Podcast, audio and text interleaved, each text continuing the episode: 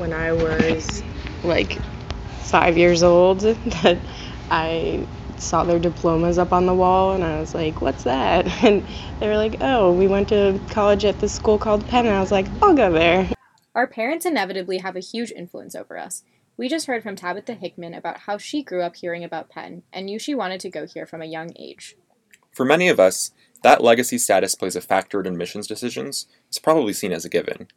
We might have even thought about the ways the policy will benefit ourselves and our children in the future. But behind what may seem like a standard admissions practice lies a policy with a pretty sinister history, one that some argue reinforces inequality and systematic privilege in higher education. I'm Jacob Gardenswartz. And I'm Anika Rangineni. And in this episode, we'll explore the role that legacy status plays in admissions decisions and how it impacts the makeup of higher education more broadly. You'll hear from students whose families have attended Penn for generations, academics who study the legacy system, as well as admissions counselors whose sole job is to help get students into prestigious schools like Penn. We'll talk through the arguments on both sides of this debate so you can make up your own mind about where you stand. This is quite frankly.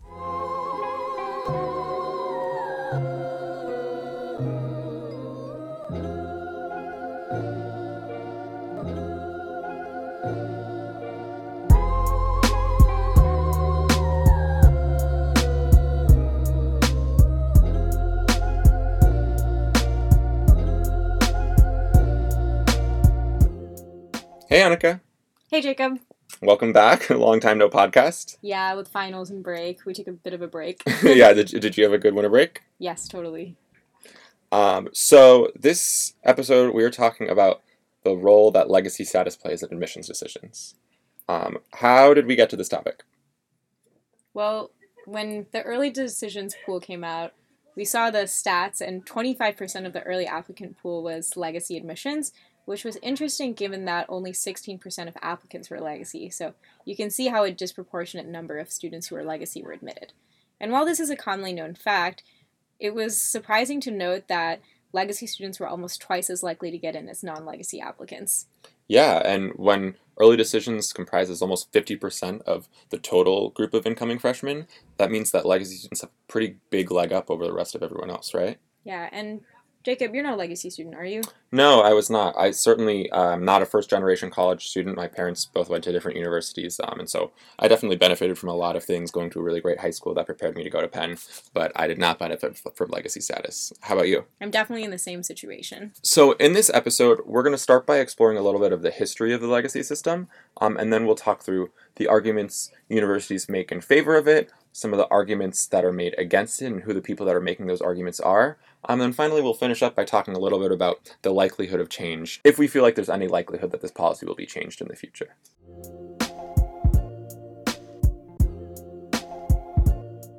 Well, it really started uh, in uh, the Ivy League in uh, the early part of the 20th century. Uh, a number of universities, including Harvard, were concerned about rising populations of, of Jewish students and immigrant students, and they were trying to figure out a way of uh, capping their numbers uh, without um, continuing to use an explicit quota.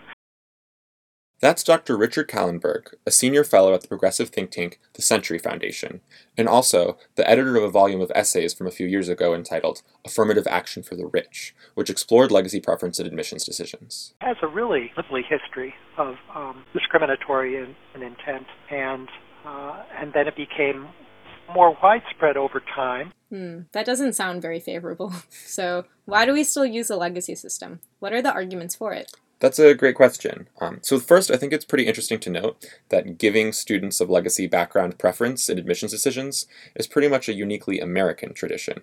Prestigious universities elsewhere, like Oxford or Cambridge, for example, they all did away with this system many years ago. Now, from our reporting, it sounds like there are two main arguments in defense of legacy admissions. The first is that it increases donations to schools. Oh, the argument in favor of it is the legacy of giving when when you when you admit the the children and the grandchildren of people who attended previously, you create generations of people who are going to give back monetarily to the school. When you look at buildings at the University of Pennsylvania, you'll see names of and and if you look at their relatives, many of their relatives previously went to the University of Pennsylvania. This is you know college tuition dollars only pay a, a, a portion of what it costs to educate a student at the University of Pennsylvania. It's those donations, it's that endowment that that that that that's all that's the rest. That's Brian Taylor, the managing editor of Ivy Coach, a private admissions counseling service which helps students get into prestigious universities like Penn. Taylor has long been a vocal advocate for ending legacy preference in admissions. If you look at if you look at the Penn admits, the class of 2022, 25% are legacy admits.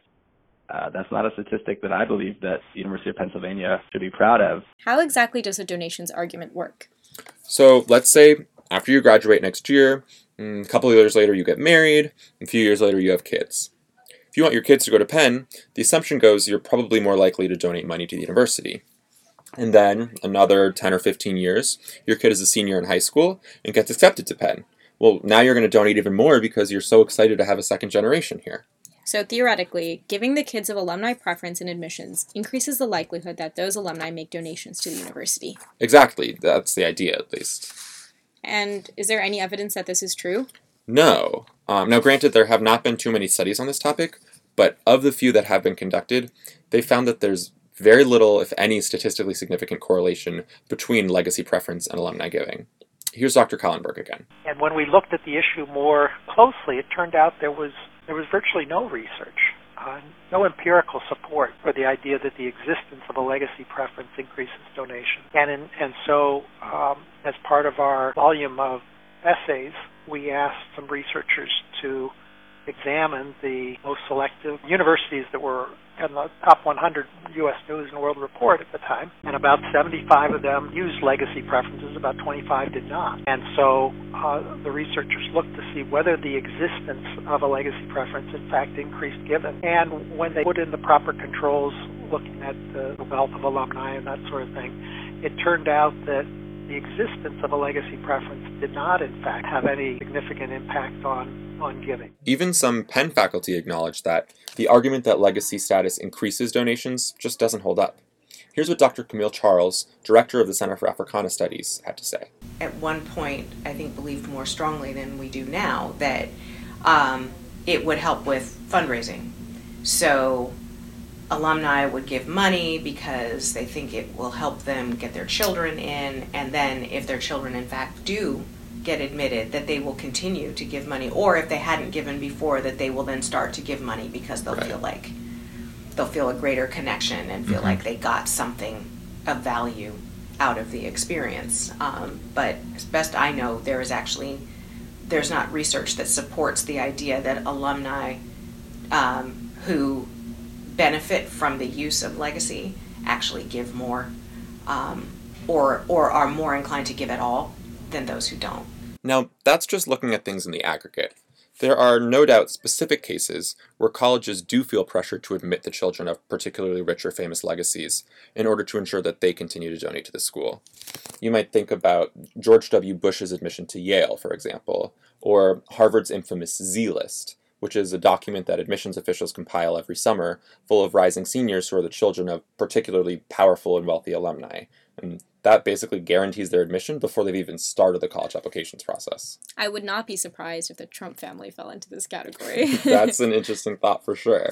Um, now, again, neither of us would insinuate that Tiffany or Ivanka or any of the other Trump kids didn't deserve to get into Penn, but I do think it would be pretty hard for admissions officials not to consider the fact that they're Trumps during their deliberations. Let's just say that if Barron wants to go to Penn, I think he's got a pretty good shot. For sure. Okay, so let's forget the donations angle. What's the other argument in favor of legacy preference in admissions? So, the other, perhaps even more common argument in favor of legacy is that it really actually doesn't help people that much. This is sometimes called the tiebreaker argument the idea that legacy really helps you only if admissions officials are torn between you and somebody else very similarly. But overall, being a legacy doesn't give you that much of an advantage. And is that true? Well, it's hard to say. Penn admissions and the admissions offices of most universities are pretty secretive about the ways that they score students during the deliberation process. There's no publicly available information on their website about how much preference legacy gives you, except that Penn's definition of legacy includes any student with a parent or grandparent who graduated from any Penn undergrad or graduate program. We asked Penn admissions officials several times to meet with us and talk us through how they consider legacy preference in admissions decisions. Um, they did not respond to multiple requests for comment. Yeah, I think it's a bit strange because our article wasn't ever really intended to be only a negative one, and we were just trying to understand the role that legacy plays.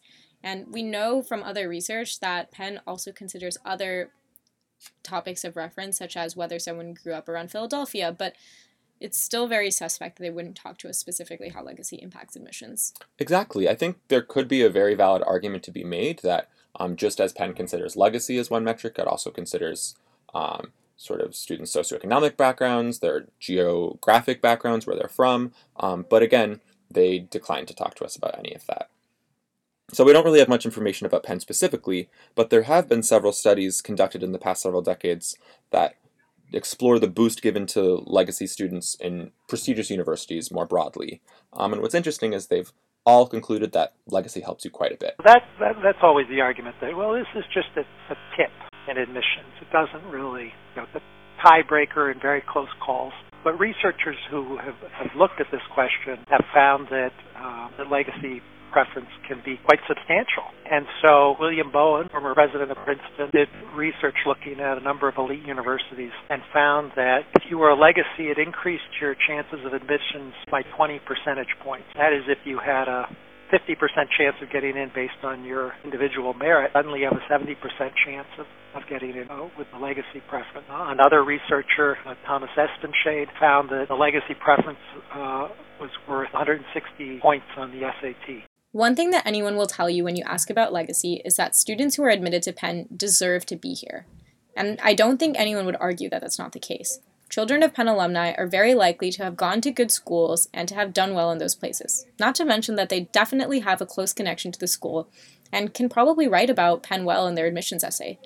I spoke with Susan Radoff about how she feels closer to her grandfather when she's at Penn and how she is better able to think positively about the school. I, I'm a big proponent just because I feel like you definitely have a, a stronger tie to the university. I think a lot of people are very quick to criticize Penn for a lot of aspects of its culture. And maybe it's also because I am the fourth child, but, and maybe it's also partly because my mom has told me experiences that she's had. And she said, well, everything that people are complaining about on Penn's campus now is not a unique problem to Penn. A lot of students feel this, or like I, I felt that when I was at Penn when I was there, so it hasn't changed. Like, I think a lot of it's just a product of being this age and feeling pressured to get a job quick or do something else. Um, so I think it, it's kind of steeped me in gratitude that way of like always trying to look at the more positive uh, aspect of it. Because of their close connection to the school, some legacy students do support the legacy process. But not all legacy students support the process and have their qualms with it as well.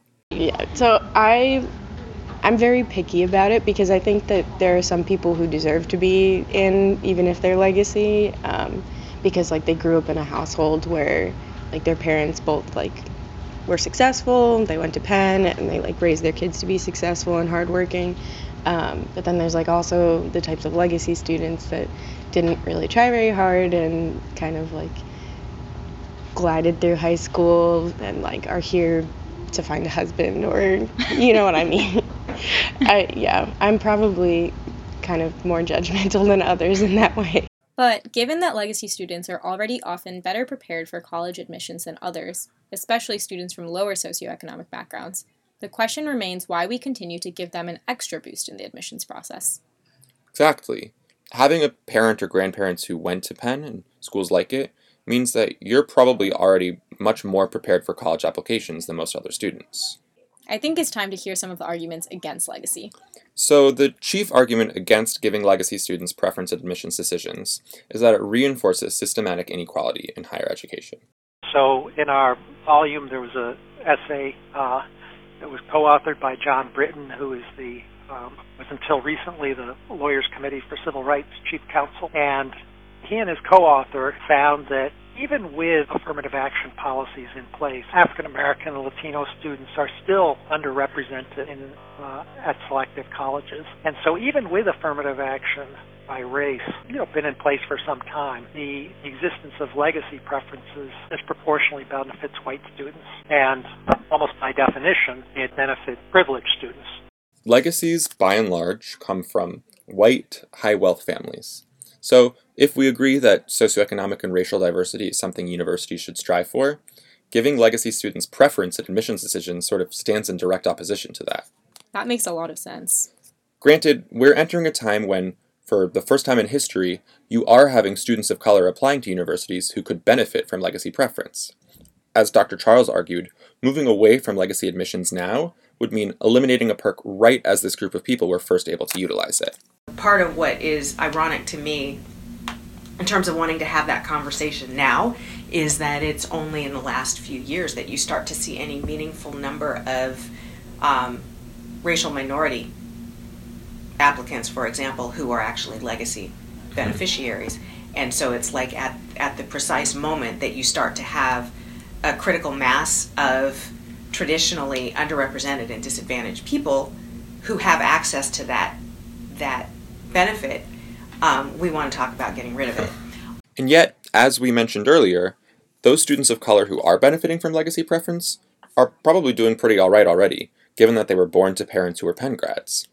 As the legacy system continues, we may well see it lead to more racial diversity, but it will always make it harder for students from lower socioeconomic backgrounds to get into prestigious schools like Penn. Well, it, I mean, it, it is true, of course, that that well-off people of color can benefit from from legacy preferences. Um, disadvantaged people of color will continue to be hurt by legacy preferences, um, which is, I think, the the group uh, I'm I'm most uh, concerned about in American society. There's also some interesting legal and constitutional arguments against legacy. Yeah. So some, like Brian Taylor, argue that they violate tax code because they provide a benefit to individuals who make tax deductible donations to universities, something that's forbidden by the IRS. Others have even argued that legacy preference in public schools actually violates the nobility clauses of the US Constitution. Hmm, that's really interesting. Yeah, uh, to be honest, I'm not sure how much weight either of those arguments really carries. Um, and to explore whether these legal and constitutional challenges are actually legitimate would require the IRS or the U.S. Justice Department to start to investigate universities' use of the legacy system. It's not something I see the Trump administration doing anytime soon. no.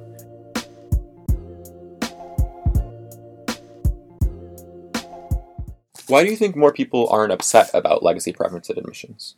Well, I think it has a lot to do with subconscious feelings of who, quote unquote, belongs at Penn. I think students whose parents went here are more likely to have access to resources and the support to succeed here and feel like they fit in. It's the same sort of subconscious nudge that makes lower income students question whether they belong at Penn. Yeah, that's a great point.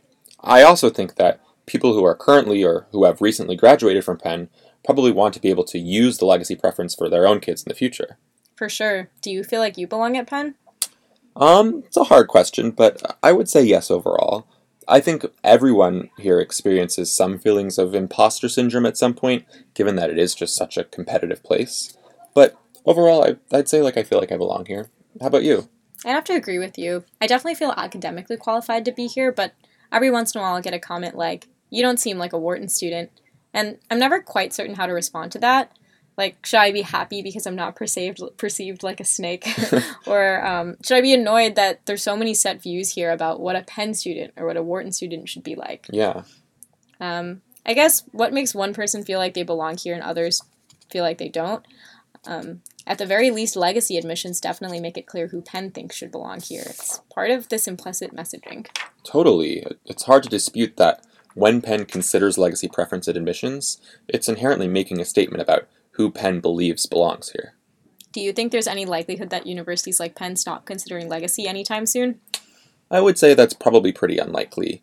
Ultimately, Penn is going to be responsive to where the money and the donations are, and even if there's little concrete evidence that legacy increases donations, I don't see why Penn would stop giving kids of alumni preference anytime soon. College admissions is a zero sum game, so there's no doubt that most legacy students will thrive at Penn, but how many people are not able to gain admission because of the legacy students' double advantage?